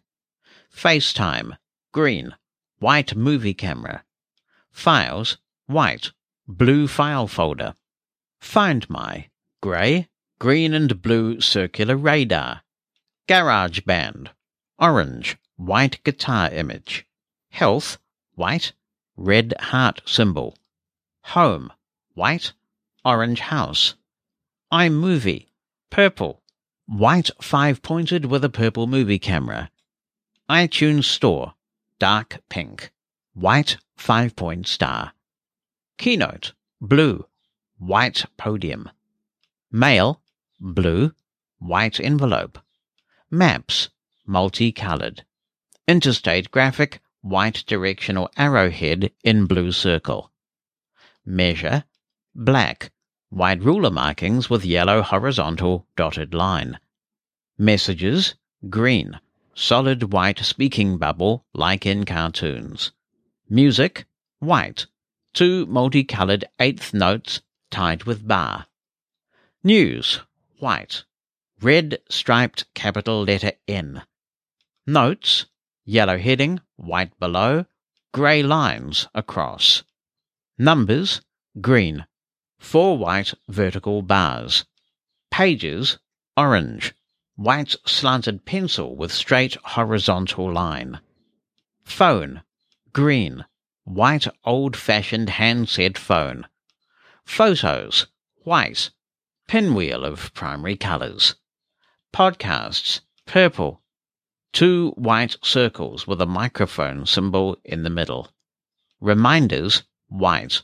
Three coloured bullet points, each with a grey horizontal line after them. Safari, white. Blue compass with difinal needle in white and red. Settings, grey. Dark grey gear wheel. Shortcuts, black. Red and blue squares on top of each with space in between. Stocks, black. White horizontal graphic line with blue vertical line with blue dot. TV, black. White apple with word TV in white. Voice memos, black. Red and white vertical sound wave lines. Wallet, black. Multicolored rectangle with rows representing credit card slots. Watch, black. White watch, side view. Weather, blue. White cloud with partial sunshine behind it. Notification Center, white header style letters, Notification Center. In the Settings app, the notification icon is red and within it is a white rounded corner square outline with a white ball at the right top corner. However, in the notification center, each notification will be a grey rectangle with rounded corners, and the icon within at the top left of the rectangle will look like whatever app is sending the notification. Control Center. You can add other app icons to this area, so you may run across someone's phone that is set up a little differently. By default, there are two black round cornered squares side by side near the top with icons in them. The one on the left has four icons, two on top and two below. In the top left is the airplane mode icon. It is a grey circle with a white small airplane. In the top right is the cellular data icon. It is a green circle with a graphic that resembles a small radio tower. In the bottom left of the square is the Wi-Fi icon. In the bottom right is the Bluetooth icon. It is based on the shape of the Viking rune letters H and B, which stands for Harald Bluetooth, a Viking king. It represents somewhat a small paperclip lying on its side or a small bow on its side. The square on the right is the music app and has a white play button arrow in the middle and grey left rewind and grey right fast forward buttons on the right. In that top right corner of the app is the airplane icon, which looks like a target of white circles with a grey tiny triangle at the bottom and within the circles. Below the large square on the left are two small icons. On the left is the screen orientation lock. It is black with a white small padlock symbol and a white partial arrow circling around it. To the right of that is the do not disturb icon. It is white with a grey quarter moon symbol. Below that is a small black round cornered rectangle screen mirroring app. It has two small white outlined rectangles overlapping each other and the words screen mirroring. To the right of those apps are two long black narrow vertical slider apps. The one on the left controls the screen brightness. The slider is white and has a small grey sun symbol on it. To the right of that is the black volume control. The slider is white and has a small speaker symbol on it. Below that, from left to right on most iPhones, are four apps. All are black with white graphics representing each app. But the flashlight app, A timer app has a partial circle outline with a needle point to the 10 o'clock position. A calculator app, image resembles a calculator, and a camera app, image looks like a camera. Below that, at the bottom, left to right, are three additional apps. All are black with white graphics representing each app. The Home app looks like a house nested within a house. Low power mode icon looks like a AA battery on its side. And the QR code app looks like four corner brackets with four small squares inside. Other common icons within iOS apps Many Apple apps and even a variety of third-party apps conform to standard implementations of common icons, such as back, share, and cancel, just to name a few. Learning what these icons look like can help you to recognize them, thus enhancing the ability to learn and use new apps. Back button. A left pointing arrow. Share option a rectangle with an up pointing arrow or three dots. Attachments, a paperclip. More options, a circle with three dots in the middle. Edit, the word edit in a square. Add, the plus sign. Cancel, the word cancel. Search, grey long round cornered rectangle with grey outline of magnifying glass, the grey word search, and a grey microphone. And that concludes the article. Thank you so much, Rita, for allowing us to read that on the podcast, because I think that will be of tremendous help to many people who have sighted family members who want to assist them, but perhaps realize that the interface is just so different when you're using voiceover that there may be a bit of a communication gap there. Like the show? Then why not like it on Facebook too? Get upcoming show announcements, useful links, and a bit of conversation. Head on over now to facebook.com slash Mosen at large. That's facebook.com slash M-O-S-E-N at large to stay connected between episodes. Jim writes, Hi Jonathan, I hope you are having a good break. Uh, it's just a distant memory already now. A distant memory. I really appreciated your Chromebook series. I purchased one after hearing that series. One thing I have been trying to chase down is if there are home and end key commands. I wonder if there are home and end of line keyboard commands both for ChromeVox and in Chrome OS when editing something. I use home and end all the time in Windows to get myself to the beginning or end of a line, and it would be nice with the Chromebook reading as well. I have only had the Chromebook for a few days. I purchased a Lenovo Chromebook the one recommended by the Wirecutter website as a good pick for most people. Thanks for writing in, Jim. And of course, on most laptops, you will find a function key. And very often, if you press function key with left arrow, you get home, and function key right arrow, you get end. You don't have those on Chromebooks. I did a quick search of documentation online, and that documentation says that you can press Control Alt up arrow to get the home function, and Control Alt down arrow to get the end function. But I'm not sure what home and end actually does on Chrome OS, whether it will take you to the beginning of the line and the end of the line. Because, of course, if that's what you have to press to get home and end, you can't press Control Home to get to the top of a file and Control End to get to the bottom because one of the modifiers to get the initial home key is the control key. So have a play with those keys in Chrome OS and see what they do. And you may have figured it all out by now anyway, because this email came through just ahead of Christmas. But I hope you're enjoying your shiny Lenovo Chromebook. Let's go to Los Angeles and hear from John, who sent this email on Christmas Eve. He says, Hello, Jonathan. I truly enjoyed the terrific recent exchange between you and Mike of Florida wherein you took a slightly different view of blindness specific products like the Victor Reader Stream, but did so in such a polite and courteous way, all the while complimenting one another. A nice bit of civility in a world that could use a lot more. I am writing, however, because of a comment you made about how some blind people refer to quote, blind ghetto products, or looking down on the skills or lack thereof of other blind users of technology. I was so glad you were critical of this type of condescension. I have never heard you, either directly or implicitly, be in any way condescending or critical of those who are not as technologically adept as you are, which, let's be honest, is almost everyone, because you are incredibly adept. Sadly, I have noticed this from other blind folks, including some who are stars or celebrities in the blind community. For example, I can think of one who is a celebrity here in the USA. While he is rightly praised for all the things he has done and accomplished, I have noticed both in his book and at a speaking engagement of his I have attended that he says things that, intentionally or not, I interpret it as condescending to some blind individuals who are not as accomplished as he is.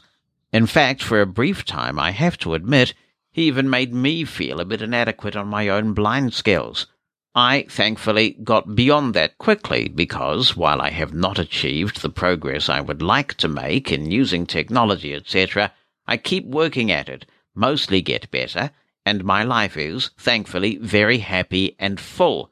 Yes, I am a lucky person, but I worry about others who, like me, became blind later in life, who may not have the wonderful support network I have, or maybe just has a different skill set that does not work as well as my own skill set, which again is lucky for me, and no disrespect to anyone else. Unlike the person I am referring to, when I hear about your skills with technology, I never feel inadequate Rather, I am inspired to try to do more. I am a realist. I will almost certainly never come close to your skills with technology, and I am fine with that. As I said, my life is full, and I have other skills and a lot of support from my wonderful family and the Braille Institute here in Los Angeles that help me to enjoy my life. So please keep doing what you do, inspire us and remind others who may not even realize it to never demean or condescend anyone who is trying to make their life better, but who, for whatever reason, have a more difficult path. Finally, as I am writing this on Christmas Eve in Los Angeles, I am sure it is already Christmas Day in your wonderful city of Wellington, a place my wife and I visited a few years ago and loved. I want to wish you, Bonnie, and all the members of your family who you generously share with your podcast family a very Merry Christmas and a wonderful 2022. Enjoy your time away from the podcast. And again, thank you so much for all you do. Well, thank you for your email, John. I do really appreciate that. And the thing is, we're all on a path of learning in some area or another, aren't we? If you asked me to fill a podcast with what I know about repairing mechanical things or doing things with carpentry, which is something that will come up in a future podcast soon, actually, uh, or maybe even this one, depending on how many letters I get through, then th- it would be a very short podcast. And that's the thing. We all have strengths and weaknesses. We take to certain things and other people take to other things. And there's no shame in that. It's just that we all are humans with different strengths and weaknesses. And I don't think that belittling people for that is helpful. Yes, hello, Jonathan. This is John in Los Angeles. Coincidentally enough, a day or two before you talked about it on your podcast, I was working with my Victor Stream, and my son was helping with helping me with something, and he asked me, "What does that do that you can't do on your iPhone?" Which made me pause and think about it. And then you uh, talked about it on your podcast the last couple of weeks. And I've given a lot of thought, and I want to say I really liked your commentary in the last podcast where you expressed the importance that whatever works for everyone is is the best, uh, as long as they are informed and make intelligent decisions, etc. That's absolutely correct. Your way is best for you, my way is best for me, etc., etc. Um, typical of your intelligent re- comments. Um, but I wanted to, you also asked for reasons some of us still use the stream, and I wanted to give you a couple of reasons why I do. Each morning I get up and I listen to the newspaper, as I've done most of my life. Thanks to the NFB Newsline, I listen to six or seven newspapers every day, and I switch between newspapers, sections, uh, articles, etc usually at the start of this, I do it uh, while I'm on my treadmill. And because I had a fall last year and had some minor injury, um, I'm very nervous about being cautious while on the treadmill. And I always like to keep at least one hand, if not both, holding on to something while I'm doing my morning workout. I have found that I can uh, move the Victor stream from one article to another to another newspaper with one hand while holding on to the other. So, uh, for for safety reasons alone, uh, it makes more sense for me to use the Victor Stream while I'm on the treadmill. Although I've gotten better at doing uh, one-handed things on my iPhone, but the treadmill is just so much easier. Uh, also, anything tactile, I think, for most blind people is easier. Obviously, the iPhone, I use it, uh, as do most of us now, but tactile is incredibly important and helpful. Also, I, and I will admit, part of this is I learned the Victor Stream before I learned my iPhone. So I'm used to the different things I can do on the Victor. I can maneuver it much faster and quicker because it's what I'm familiar with.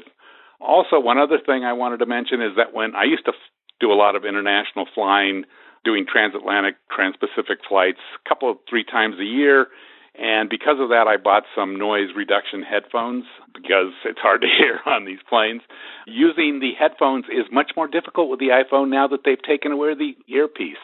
I can still do it, of course, but it's an adapt. You have to use that adaptive thing. I can use my i uh, uh, my Victor with my noise reduction headphones much more easily. Since I'm home mostly now, thanks to COVID, unfortunately, it's not such a big deal to carry around the two devices or to leave my phone in my pocket and carry my Victor Stream. One other thing I wanted to mention there was a gentleman, I think he was calling from England, and he used a third device. I still have at my bedside table the device that the NLS, the National Library Service in the United States, provides for us to listen to books downloaded from Bard. I have it right there on my bedside table. I find it to be the easiest of all these devices as far as uh, moving it around in a book, changing tone, changing speed, et cetera, et cetera. It's if you've ever seen one, it's bulky. It's not the kind of thing you want to take anywhere.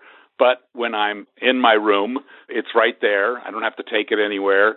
It works very well. So I will use that to listen to books when I'm lying in bed or or just sitting in my room sometimes because it's just a little bit easier to use than the iPhone and the Victor or just maybe a little more helpful in, in some respects. In other words, I like to take advantage of all these devices. Um, again, please be an informed consumer. Do what's best for you. For me, I love my iPhone. Um, I love my Victor Stream, and I'm glad I'm able to afford both and feel very lucky in that regard. Lastly, I just want to say, since you'll be off for six weeks and enjoying time with your family, I've really enjoyed getting to know your wonderful family. Sounds like you all deserve a great vacation. Thanks you so much for the podcast, and keep on doing what you're doing. It's, it's so helpful to myself and many others like me. They tried to make me go to rehab. I said no, no, no. Dan Seaveld says, Hi, Jonathan. I hope you and your family are enjoying the holidays. Lately on the podcast, there has been a healthy discussion about the use of the word blind. I would like to raise the topic of the words rehab and rehabilitation. When these words are used in a blindness specific context, I find them very offensive. The words imply that there is something wrong with us which needs to be fixed. The use of any word related to rehab or rehabilitation comes from the medical model of disability, which I don't like. There is nothing wrong with us as blind people, and I think we should be proud of our accomplishments. I do understand the need for words to describe the process of becoming an independent blind person. People need to learn Braille with an uppercase B, orientation and mobility, and other skills to function independently in the sighted world. Why do we need to use the word rehabilitation and its derivatives to describe this process? If someone loses their sight or just needs more independent living skills, this shouldn't imply that there is something wrong with the person. For all of us, whether blind or sighted, Learning is a lifetime activity. We learn new skills to adapt to changing life circumstances just like any sighted person does. There is nothing wrong with us. We just need to adapt and change from time to time. Last year, I lost my job and had to open a case with the Illinois Department of Rehabilitation Services. I found through my own initiative a part-time job using LinkedIn. My counselor at the Illinois Department of Employment Security found a technical school where I will be studying web development next year. The school has been very accommodating by providing and configuring a computer with NVDA and their education software. All I get from the rehabilitation agency is a constant argument about my education and employment goals. Their ideas are so rigid. They think I should either pursue an employment or education goal, but not both at the same time. I keep pointing out that some sighted people work part time and pursue an education. The only thing the state of Illinois provided me is a Mantis Braille display, and that happened only because I qualify for services as part of the General Ticket to Work program under the auspices of the Social Security Administration. Even that program is rigid, and I only got what I needed by wearing everyone down. I question the need for the separate and unequal employment services just because I am blind.